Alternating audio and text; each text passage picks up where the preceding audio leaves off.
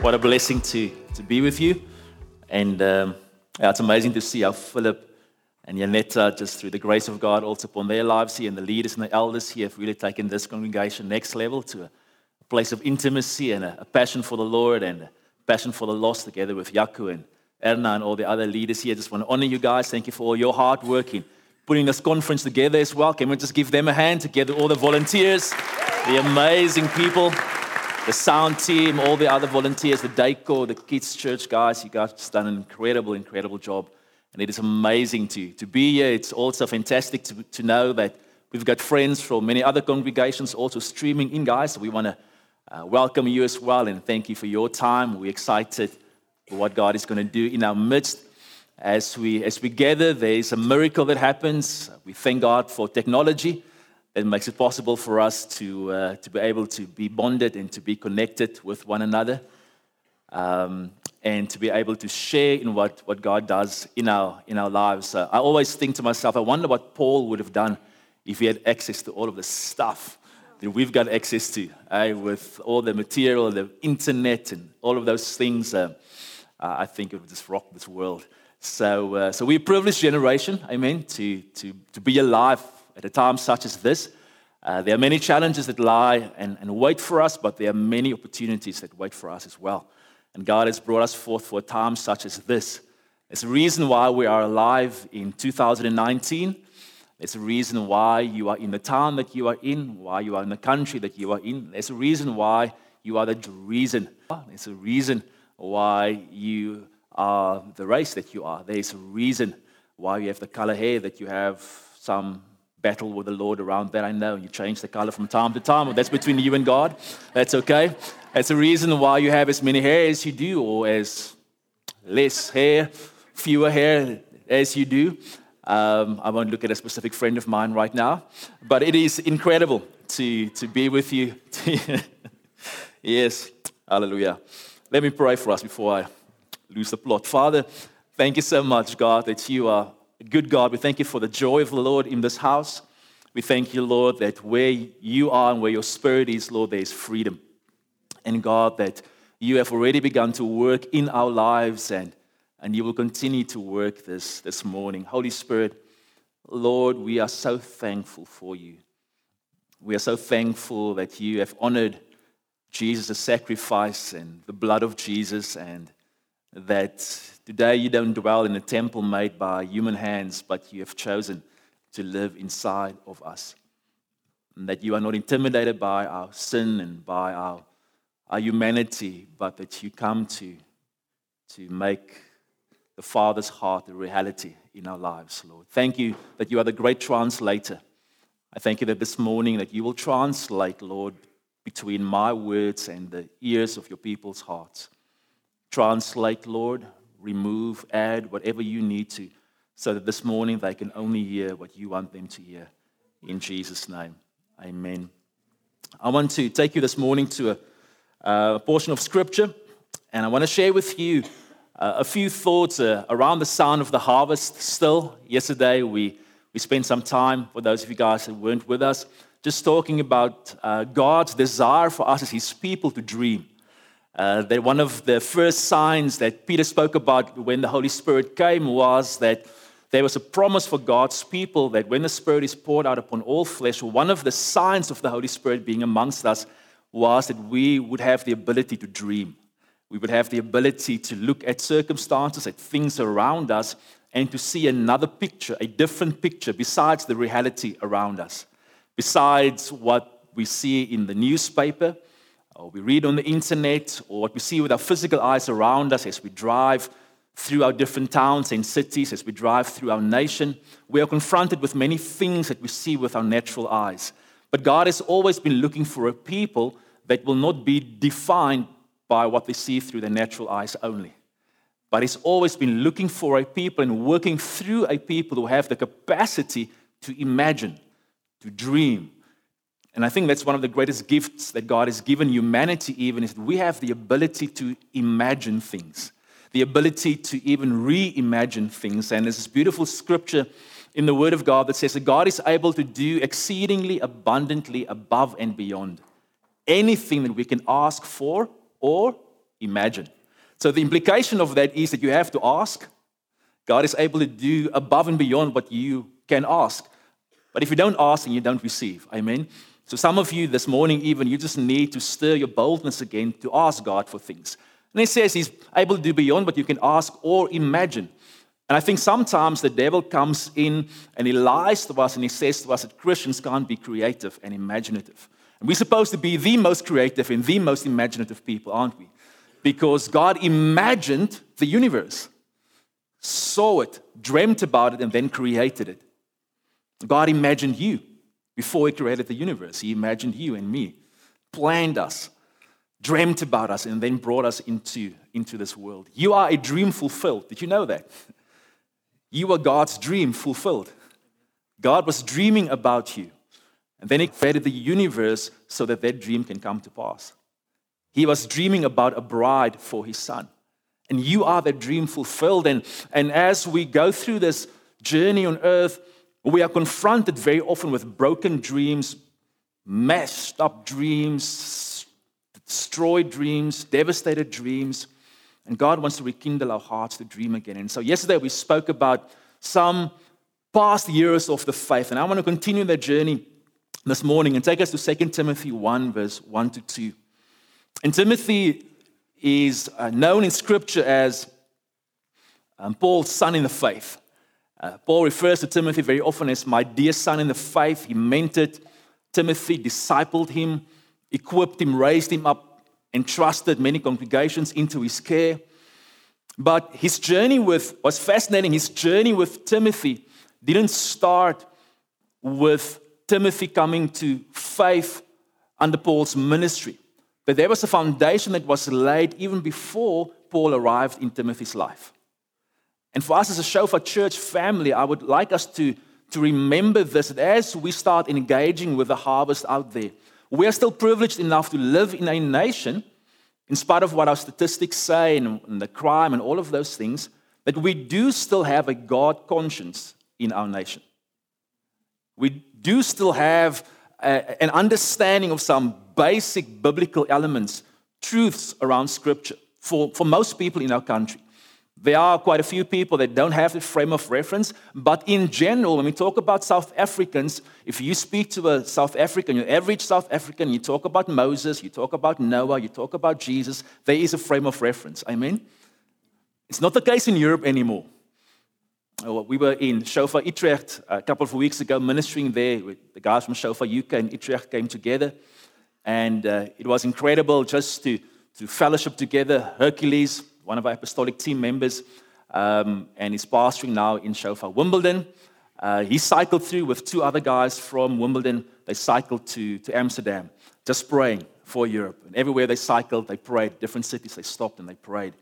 Uh, and he's planning to do a cycle tour uh, around the U K and into Ireland sometime as well. So, and he, he said, I must extend the invitation to any person crazy enough to join him. Uh, you are welcome to, to do that, to do a prayer cycle through the U K, to reclaim that nation for the Lord Jesus. Um, but we were ministering to people there, and there were probably, it was a group of fifty, in that group of fifty, about twenty different nationalities. And, and some people know a little bit about Scripture, but most of them come from a background where they got no idea, absolutely no idea as to the things that we take for granted. And amongst other things, some of the things that many South Africans find difficult, they are things we take for granted, like, for instance, being able to go to a school, like many of us went to schools, where you have sports. And then afterwards, everybody comes together. You go to a rugby match, you go to a cricket match, and all the parents are there, and they're enjoying just that fellowship. That's not there. All the sports mostly take place outside of school. And, and so there's a lot of things we take for granted here that you don't have in, in many of those countries. That's, that's sort of the promised land for many people right now. I came back so appreciative again of what God has given us. And I want you to, to think about this a little bit as we are going to engage with the harvest out there. As God is going to bring us the harvest, as God is going to send us more and more people, because God gave us this promise over the weekend. And he said that he has positioned our hearts to be harvesters. That God is going to send us people. He's going to connect us with people. We're going to love people, reach out to them, lead them to, to the Lord, disciple them more and more. But I want you to understand that when we start engaging with people, we are not going to be the beginning of the story in their lives. We are not going to be the author and the finisher of their story. There would have been a journey already. There would have been engagement. There would have been a legacy. There would have been a tradition, some good, some bad. But in general, for us in South Africa, there is a legacy. And I, I'm wanting to stir our hearts a little bit around that legacy. And so my sermon this morning is titled, An Intergenerational Sound. So I believe the sound of the harvest that God is taking us into needs to be and will be an intergenerational sound. Even as it is going to be an interracial sound, an intercultural sound, it needs to be an intergenerational sound. And there's a great challenge in the church today for generations to be separated from one another. For the, the next generation always to think that, that what we are experiencing is new, brand new, never existed before. This revelation is the most amazing, it's never existed before. And we pity previous generations. And I want us just to, to enter into this time, into this season that God is taking us into with a healthy dose of humility. We had a friend, by the way, a couple of years ago, when I was here in Pretoria, he flew for the Air Force. And from time to time, he would fly over this, uh, this place just for fun. It says he's sending out a, a shout out to the Shofar. Uh, so, Solomon, if you're listening to this, you are there in China, brother. Um, we love you. So Paul is saying to Timothy, I'm reminded of your sincere faith, a faith that dwelt first in your grandmother Lois and your mother Eunice, and now I'm sure it dwells in you as well. And then verse two, for this reason, I remind you to fan into flame the gift of God, which is in you through the laying on of my hands. And we've been speaking a lot about verse two. We've been encouraging one another to dream, to prophesy, to go out and to do what God has called you to do because there's a gift inside of you. There's something supernatural that lives inside of you. There are giftings there, spiritual gifts, natural gifts, abilities to, to write amazing pieces of poetry, of journalism, or build majestic structures that can be built and established to the glory of God. That God has put inside of you everything that our country needs. He has put inside of this room and the rooms of other people listening to me and in the rest of the body of Christ, every gift that our country needs resides within the church of the Lord Jesus Christ. Every need that our country needs and the country is represented by you guys listening to my voice, God has placed the provision for those needs in us. Why? Because Christ lives in us. And Christ is the answer to every need that we are being faced with today. And He has chosen to put all of that provision through His Holy Spirit. He has chosen to put it inside of flesh and bone, men and women. Here is an answer to our country's needs. Here is an answer to our country's needs. As we are in this room, if you are looking around to God, where will our help come from? Where will our deliverance come from? It comes from the Lord, but the Lord has chosen to invest that inside of human beings. And so the church is the answer. God hasn't changed His mind yet. The church is the answer. Not the buildings, not our denominations, not our vision statements, none of those things, they add value, but the church, flesh and bone, indwelled by the Holy Spirit is the answer. And so we are encouraging each other to say, fan that gift into flame, stir it up. And so a weekend like this, converging together, is basically us saying to one another, fan that gift into flame. That prophecy God gave you, that degree that you got, that experience that you went through, bring it to God and say, God, use this to your glory. And if you don't know that God has called you, then respond, come, so we can lay our hands on you and we can trust God to ignite something in you that can set you ablaze for His glory. So you can be a teacher that is on fire for God. So you can be a journalist that's on fire for God, a physiotherapist, a, a doctor, whatever the case might be, that is on fire for God. Fan that gift into flame. And so God has called us to serve the rest of our country with this ability, with this, this, this gifting that He has given us, to encourage people to live not for themselves, but to allow the gifts of God to flow through them. You are the only bottleneck to that gift. You are the only one that decides whether you're going to shut up that gift, whether you're going to allow the gift to flow. Nobody else can do that. The government can't shut up that gift. Your dad can't shut it up. Your spouse can't shut it up. Your, your baby that doesn't want to sleep through the night can't shut it up. You are the only one that can shut up that gift or release that gift. And my encouragement to us is to release that gift. Release it, fan it into flame. But here's the other truth. As much as we can encourage you to do that, the truth is that for most of you that, that are in this room and that we are engaging with, it is the truth that there is some sort of foundation in your life. That either in your grandparents' life or your parents' life, your great, great-grandparents' life, there's an element of godliness in there somewhere. There's a seed of godliness in there somewhere. Somewhere in your bloodline, someone served the Lord God. Someone served the Lord God. And we as the people of God, as Shofar Christian Church, we are privileged to live in a nation where we can gather like this. Where this morning we don't have to hide. This morning we, we could put on Facebook, we could market where we are. We don't have to come together in little groups afraid of that we'll be bombed to smithereens like like many parts of the rest of the body of Christ is. As we walk out of this room, we don't have to fear walking into the secret police that will drag us off to prison. That is a privilege. And it is a privilege because there is still godliness in our nation. I know it's being challenged, and I know that we don't always see it, but I want you to hear me. There is still godliness in our nation. I don't care what the politicians say. I don't care what the media says. There is still godliness in this nation. And my heart is, look, as we go into the new season that God has for us, and as He has promised us that He's bringing us the harvest, that we will walk humbly, understanding we are simply a link in the chain. We are building upon foundations which previous generations established for us. So I'm a blessed man. I love what I'm doing. I'm privileged to serve this church family in this capacity. But I know that I'm not defined by this position. I know that a few years from now, somebody else will lead this church family. My desire is simply to lay a foundation for that next generation, the next group of leaders that have to come after me. But I know that I'm not defined by this. And one of the reasons why I know this is because I come from a legacy of godly parents. My dad was an Enchia Church dominee for many years, taught me how to love the Word of God, taught me how to love God's people. And he went through many tribulations within the church.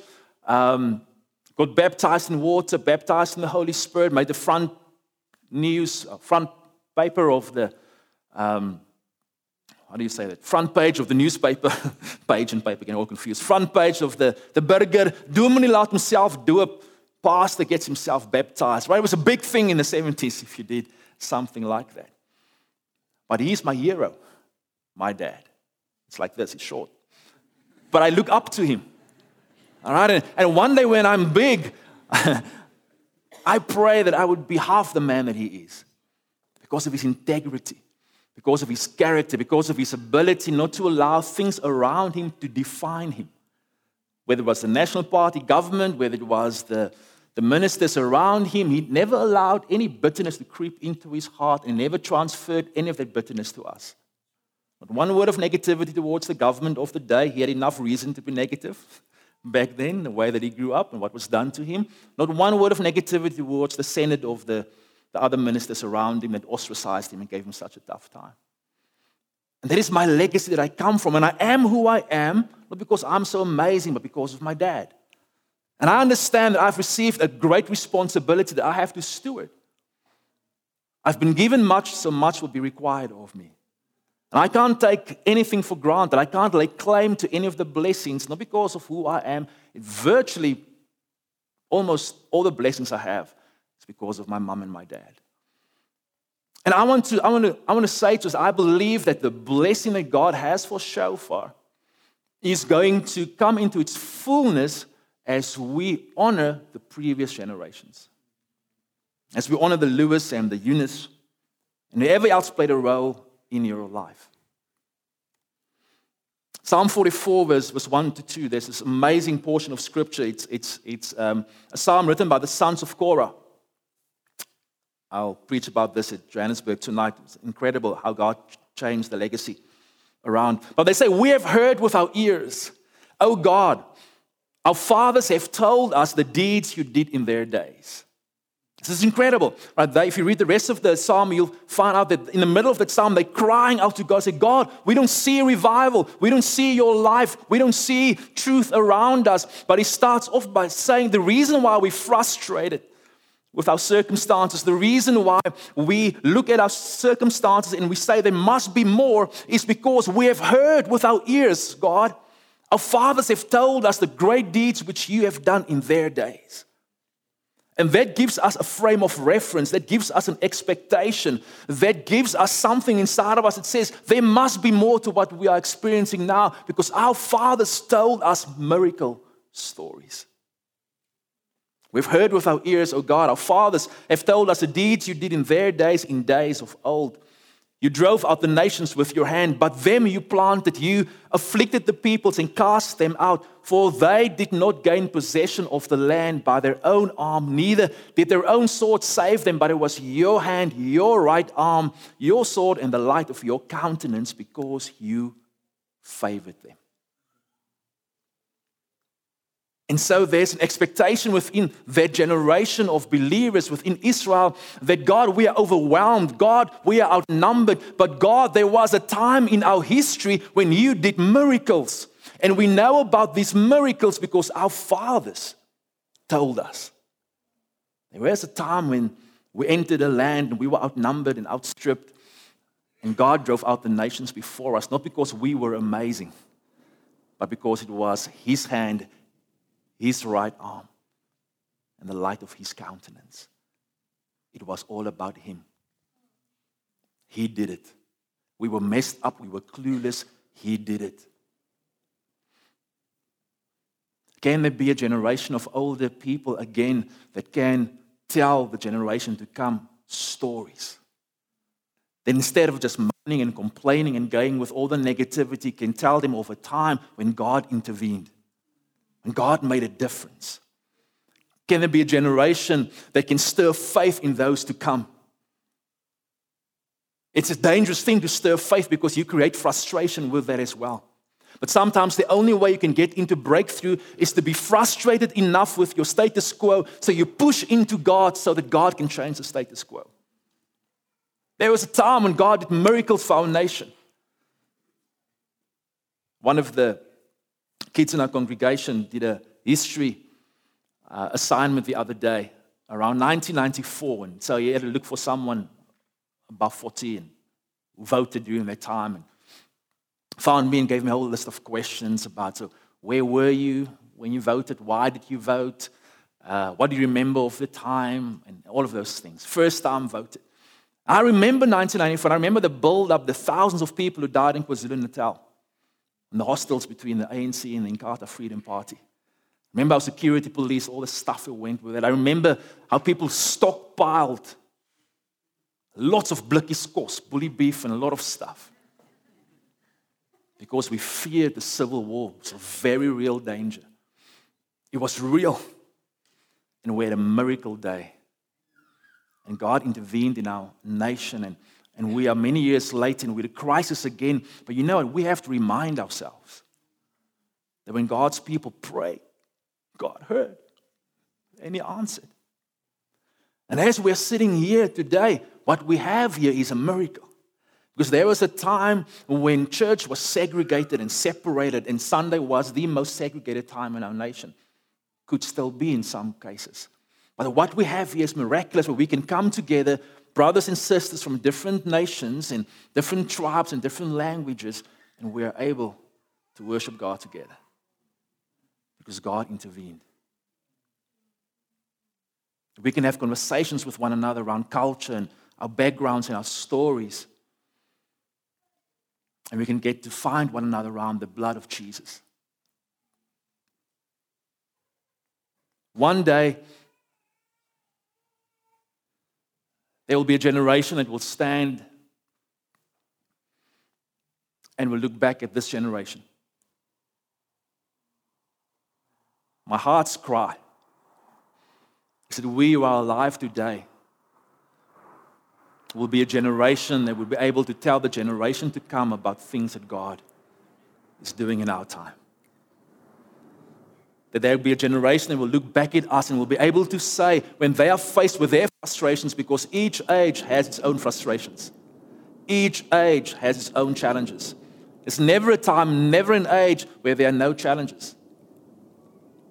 But that the generation to come would be able to look back at us who are alive now and would be able to say, we have heard with our ears, our fathers told us when God moved mightily in their midst.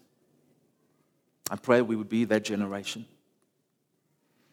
Yesterday, I spoke about George Muller, a man who did an awesome work amongst the orphans in Britain. I want to finish with his story, and because his story has a link to our story in South Africa. So George Muller looked after more than ten thousand orphans at four or five orphan homes. He received more than thirteen million pounds in his lifetime without asking anybody for a cent.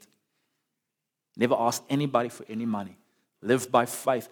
He made an account of every cent that was given. The records are still available. Everyone that gave received the receipt. And he asked them, please keep this receipt because next year we want to give you a report as to how we use the money. And I want you to make sure that this, what you have given us, it's reflected in our accounts for next year. Every cent of the thirteen million pounds in today's terms that he received. Lived by faith, and he was a brilliant steward. The two don't have to be in opposition to one another. Amen. You don't have to be a brilliant steward and be faithless. You don't have to be a man of faith and be a terrible steward. It can be the same. It needs to be the same. And so yesterday I spoke about the wrestle, how George Muller wrestled with God concerning these dreams, how he was willing to let go of dreams because he was desperate to live only for the glory of God. And one of his um, journal entries towards the end is he's dreaming and praying, thinking through, should I start another orphanage? He comes to the conclusion, he says, I have therefore judged myself bound to be the servant of the Church of Christ. In the particular point in which I obtained mercy, namely in being able to take God at His word and rely upon it. Our nation needs people who will once again have this mercy upon them to take God at His word. Not just to say amen in a church service, to take God at His word and then to rely upon it. It's one thing taking God at His word, agreeing in your head, as Rick Russo shared with us yesterday. But for that word to travel from year to year, it's a long journey. You've got to wrestle with God. God, is your word in my heart? Is your word reflected in how I live? Or is your word a Sunday story, a Tuesday Bible school story, a Wednesday small group story, or is it in my heart? Is it in my mouth? Is it living and breathing through me? And it says that God might be magnified by the fact that the orphans under my care, and I love what my cousin and brother and the rest of the amazing team are doing in Live Village, where they have hundreds of orphans that they're looking after, such an incredible faith story that's taking place there as well. So under my care are provided with all they need, only by prayer and faith, without anyone being asked. Thereby it will be seen that God is faithful still and hears prayer still. May this be our legacy to the generations to come. That God is faithful still and hears prayer still. So in a very real sense, as, as we are contending for our faith, because I don't know whether you realize this, but there's a contention for our faith. There's an only will not make our faith. So it requires us not just to be passive, church. This, we will not make it through this time if we are passive around what we are confronted with. It's not just a newspaper article that some journalist is writing. It's a bombardment against your faith. And if you keep on just reading the newspaper and allowing the newspaper to shape your expectation, you will lose your faith. You will have to have the word in you, reading the word, meditating upon the word, speaking to one another about the word. Have the newspaper there, but bring the word of God to that newspaper. And say, God, we are trusting you to change the situation. God, we are trusting you to change the situation through us, God. Can we be your agents of reconciliation? Can we be your leaders of integrity? Can we be your businessmen that will release kingdom finances? Can we be the difference through the power of the word? So there are stories here. So if we talk about dreaming again, daring to dream, fanning the flame inside of you, fanning that gift into flame, I want to say to you, you are not just contending for your faith, you are contending for the faith of the generations to come. Please hear me. You are not just fighting for your own faith. You're not just stewarding your own faith. You are stewarding and fighting for the faith of the generations to come. I've got faith in my heart that God can rise above any spirit of antagonism and bitterness and prejudice and hatred. Why? Because I saw that faith in my dad. I saw that it's possible to turn the other cheek when you're prejudiced against and, and there's racial hatred against you. I saw there's something supernatural inside of you that can stand up. So I know I don't have to be defined by people's opinions and, and prejudices. I can love in spite of hatred. Because I saw that modeled. But my dad had to fight for that. It wasn't easy. He had to fight for that. I've got faith in my heart that God can take a generation or a bloodline of alcoholics and sexually broken people and bring godliness out of it. Because I saw it in my dad's life. Son of an alcoholic, of an alcoholic, of an alcoholic, because of the dope system which we had in the Cape. The people were paid with alcohol. But the gospel invaded his life, transformed his life, and he made a commitment to God at the age of eleven. I will never allow a drop of alcohol to cross my lips because of the sake of my sons. My brothers and I can have wholesome families and love God and grow up in a home and love our wives and not beat them to a pulp because we are so addicted we don't know what we're doing. I've got faith that that can happen in families because I saw it in my dad. But he had to fight for it. It's now easier for me, but he had to fight for it. What are you fighting for? Because somewhere down the line, there's going to be a son, physical or spiritual, that needs to look back at someone who fought a battle for him. You're not just fighting for yourself. You're fighting for the legacy to come. And so for us, it's important to understand that when God says that there are great miracles coming and a great harvest coming, that there were great miracles and great harvests which God brought into our nation in the past. So I quickly want to try and continue to stir your faith. And we spoke about a few awakenings yesterday, and there was a fourth great awakening, eighteen fifty-seven, and I, I want you, I'm going to tie the link now with George Muller and us. eighteen fifty-seven, an awakening started in Canada. A small group of people, twenty-one, and we're more than twenty-one here, that got saved. They continued to pray and pray and pray and pray for God to bring revival. And then slowly but surely, the Lord started adding people to their group so that on a daily basis, between twenty-five and forty people started getting saved. That spilled over into America. And there were few businessmen who heard about what's going on in, in Canada. And they said, shall we grab lunch? But instead of eating, shall we pray? That God would change our business.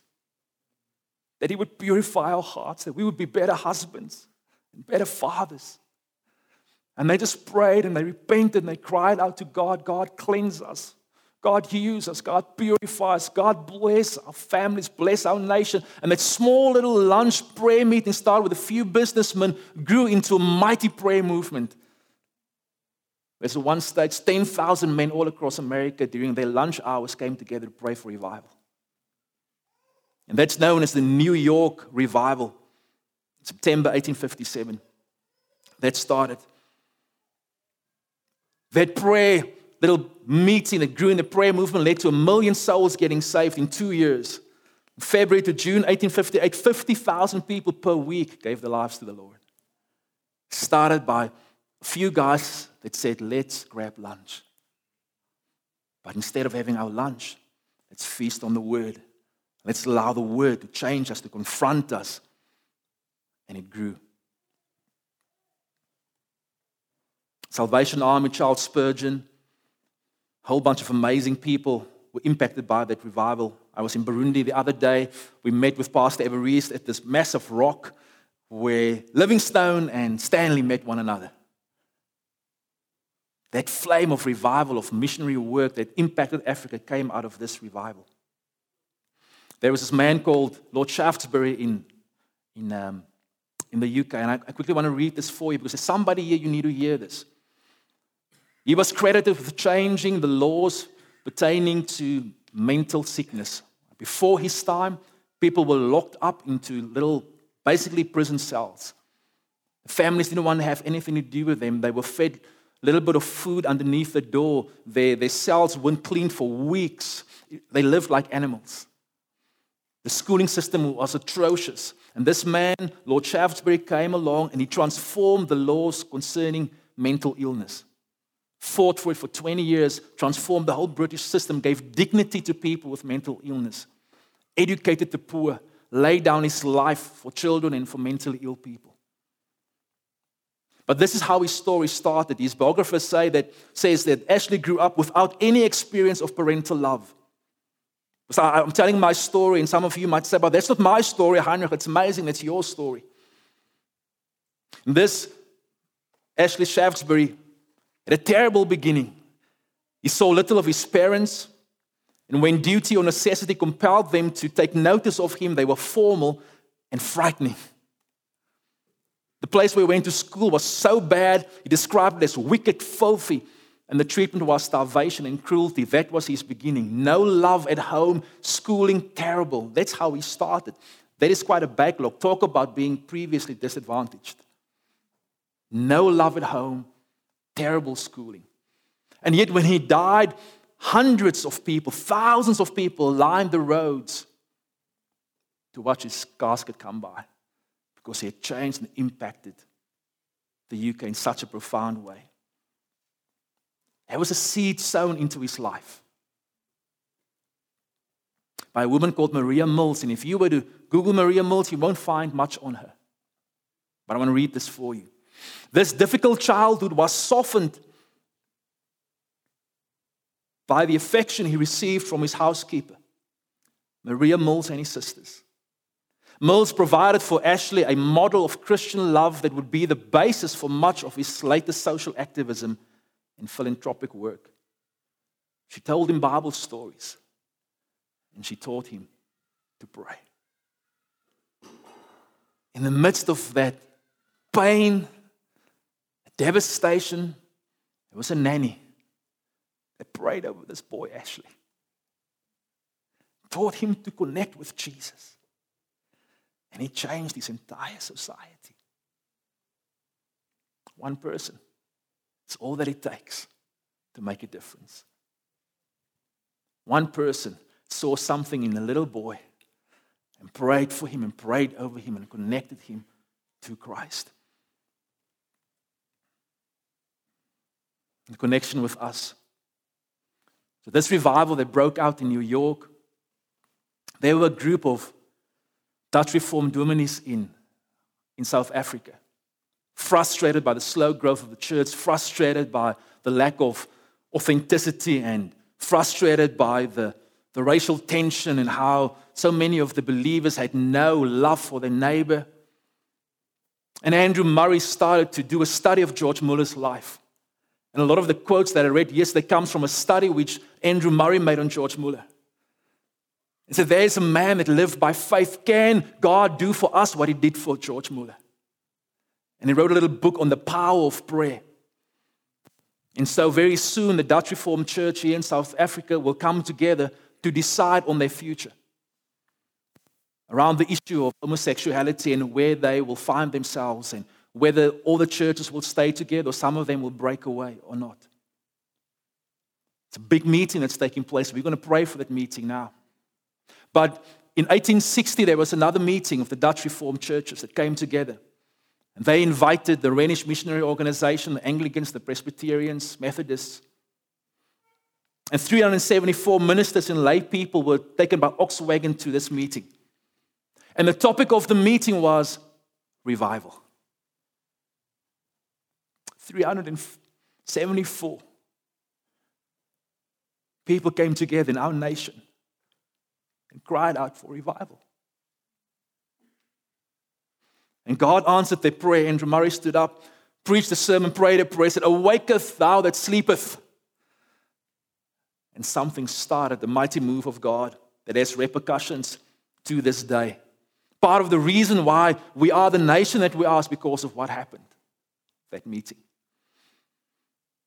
says, before that revival broke out, there was one dominie in Calvinia, town in the Northern Cape. It said for six years, he tried to get people to come to a prayer meeting. He couldn't even get one person to come. This revival broke out. They were having prayer meetings three times a day. The prayer meetings were characterized by this. Almost in none of those was the exception, and the pastor was a, a driving force.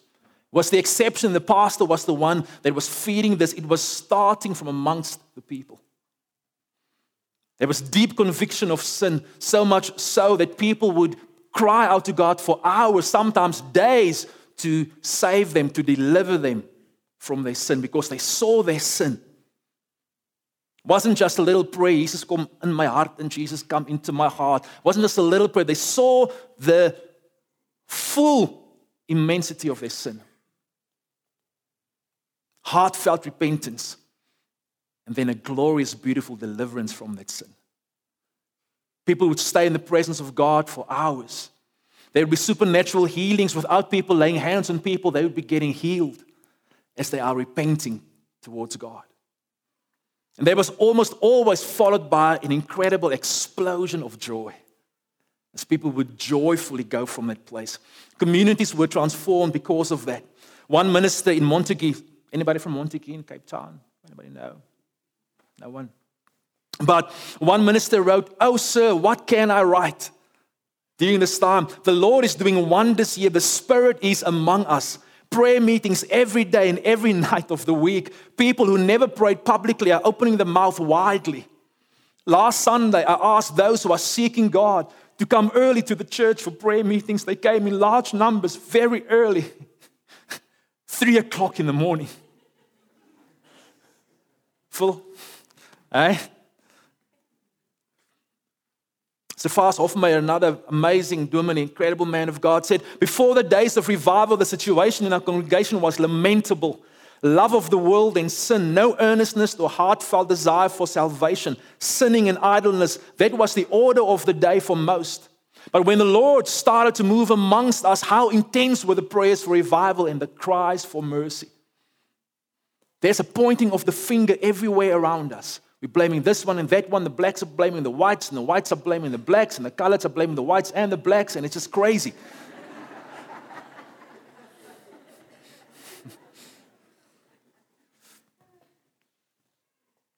We need to get back to repenting instead of blaming. Corporate prayer, he says, even behind bushes and rocks, on mountains and in ravines, men, women, the elderly, children, gentlemen, servants, all kneeling on the same ground crying for mercy. And none of this was expected by anyone, nor prepared by anyone, nor worked up or preached by anyone. It was all the Spirit of God, and not for a few hours or days, but months long. Communities were transformed. They say the prisons were emptied. It spread to Prince Albert and Beaufort West and a whole bunch of towns. Families were restored. Mission giving exploded. He said that during that time, South African Christians gave more per person than any other nation of the world towards missions. As Shofar, we sent out the most mission teams of all churches in South Africa. That is made possible by family and friends giving towards those mission teams. Do you agree? I think few of you raise your own funds except through asking other people to help you. There's still a legacy where we understand the power of mission. It came from this revival. Mission teams going into the rest of Africa and South Africa. Then this, this laid the foundation. And at one stage, says the Andrew Murray Senior himself, he prayed for revival for thirty-six years. Then he goes into this one prayer meeting where this one colored girl that, that, that had a song, she started singing the song, and the anointing of God fell upon that whole group. People started repenting, crying out to God, who said there was no clouds in the sky. They heard a sound like thunder, and the whole building shook. People were crying out to God. It went on for hours and hours, and so Andrew Murray Senior, the man was praying for revival. He goes into that chaotic meeting, and he says, "Stop! This is chaos! This isn't God!" And then the guys that visited the revival in New York, they told him, "No, this is God." And he says, "I'm going to stand back and allow God to do this." So let us not think we know how this will look like. We might be surprised.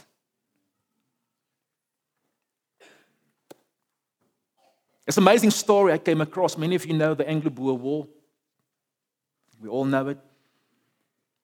The prisoners of war from the Anglo-Boer War were taken to five camps in Bermuda, Saint Helena, Sri Lanka, India, and Egypt.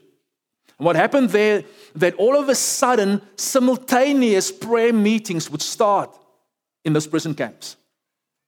That whilst they were transported there by, by ship, whilst they were in prison, God was busy bringing reconciliation. There's one story of two, two friends that had nothing to do with each other, and they were put in the same camp, and then they started engaging with one another, and the, and the dominant, and they led them to forgive one another. And out of that prayer meeting, a revival grew. There's a massive revival called the, the Wales Revival. They traced the origins of that revival back to what happened in the prison of war camps. Here's the crazy thing. After the war, one hundred seventy-five of those prisoners of war returned as full-time missionaries. I'm saying that to you so you can understand the context within which revival takes place. It is, for many of us in this room, if we think back on those memories, it's painful. But something happened out of that pain. There's the one story of, of one of the, the prisoners standing up with tears in his eyes, and he says, I remember I asked my, my, my servant, Jacob, to go and fetch me water. He was shot on his way there, and I held him in my arms. And as he's dying, he's saying, Master, you knew about the blood of Jesus, and not once did you tell me. Not once did you tell me. And he shares this with the rest of the prisoners, and he's weeping, and the conviction of God comes upon them. And then within that prison of war camp, God starts doing something in the hearts of those men. And they come back as missionaries. They take the gospel to different parts of Africa. God can do impossible things in the midst of the deepest pain. In the nineteen forties, I don't have time to go through all of this. Bear with me if you're streaming in. There's this gentleman called Nicholas Bengu. He was called the Black Billy Graham by the Time magazine. As a young man, he joined the Communist Party. Angry young man. The Spirit of God got hold of him. Gave his life to the Lord. Responded to the call of God. Started preaching.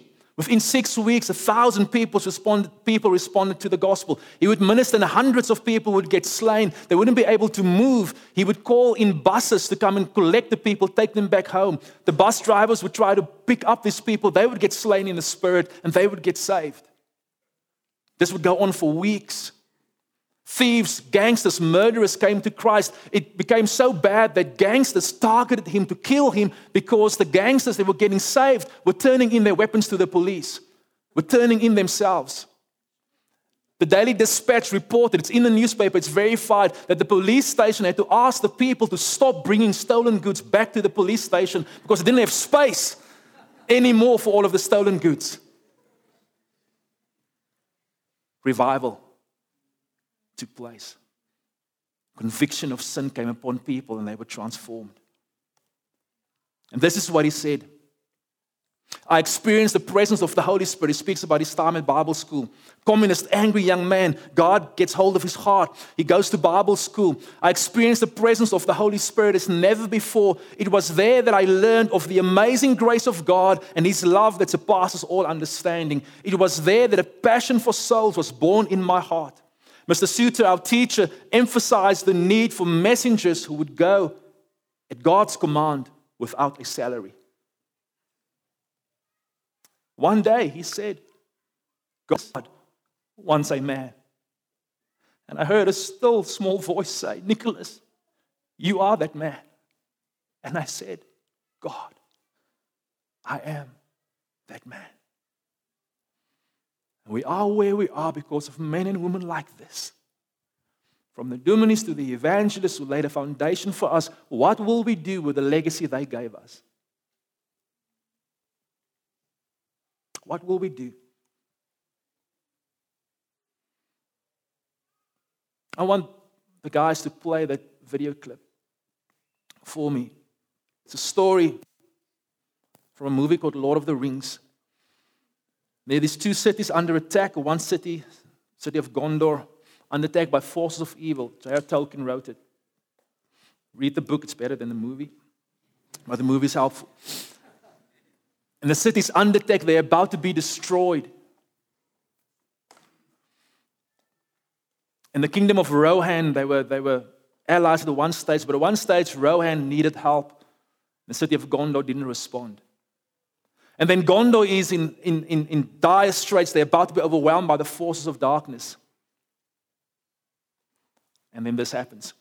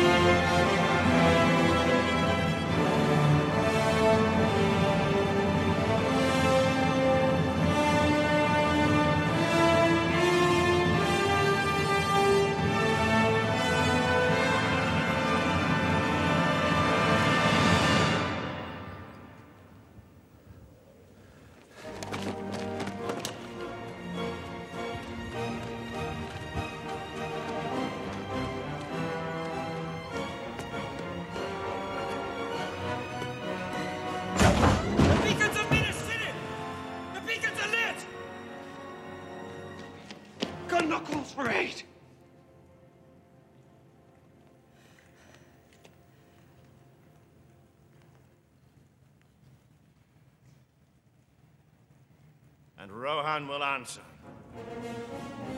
Muster the Rohirrim.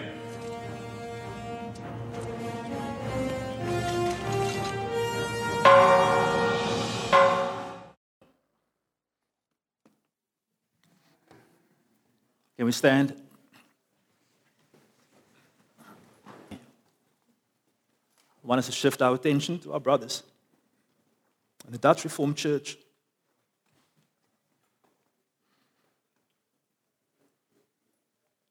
I prayed with a colleague in Summers of the West a few months ago in his prayer room, and he was sharing with me the conflict in their hearts and the challenges that they are facing.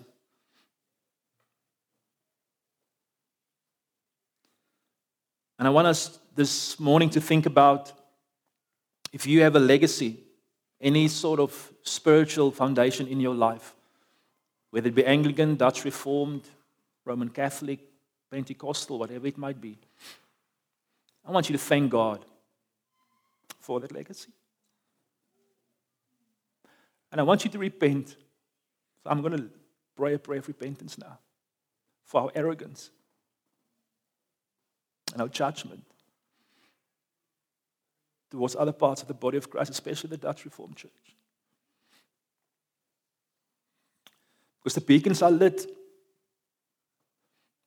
The body of Christ needs one another. Will we respond? Or will we be focused on our own kingdom?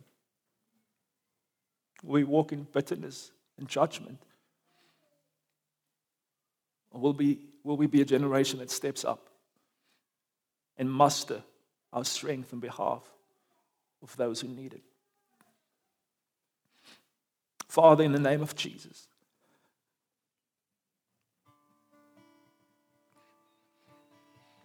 in the precious name of your Son, the Lord of the harvest, the one who builds his church, we come before you in humility and repentance this morning. And we acknowledge our sin of pride and arrogance before you.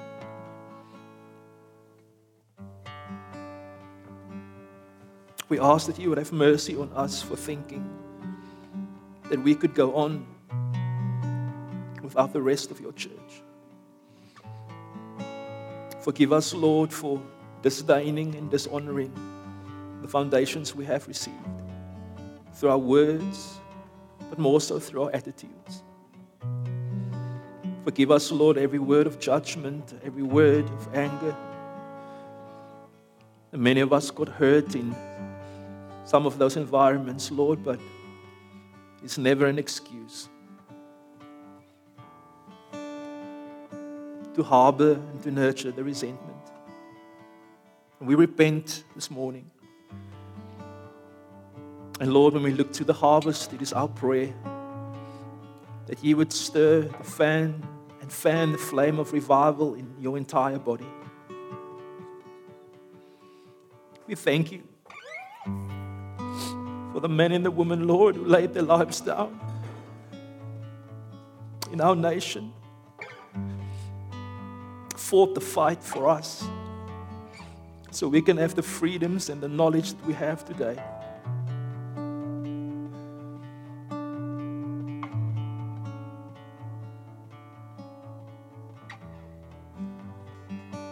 And Lord, we pray for the Dutch Reformed Church. This incredibly important time which they find themselves, where they have to decide whether they're going to follow the Word of God. They have to decide whether they're going to follow your purposes. And we pray that you would revive them, God. We pray that you will do for them, Lord, what you have purposed in your heart.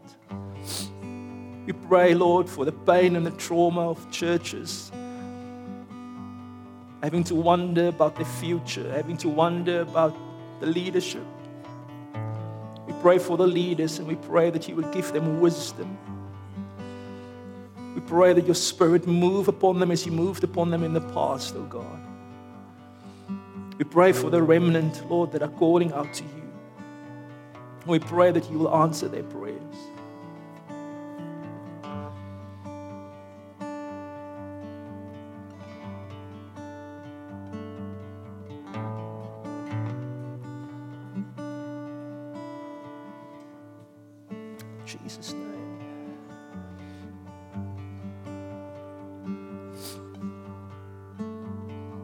Can we muster our faith? And I want to ask that we make a few groups, so where you are, two or three, and that you would pray.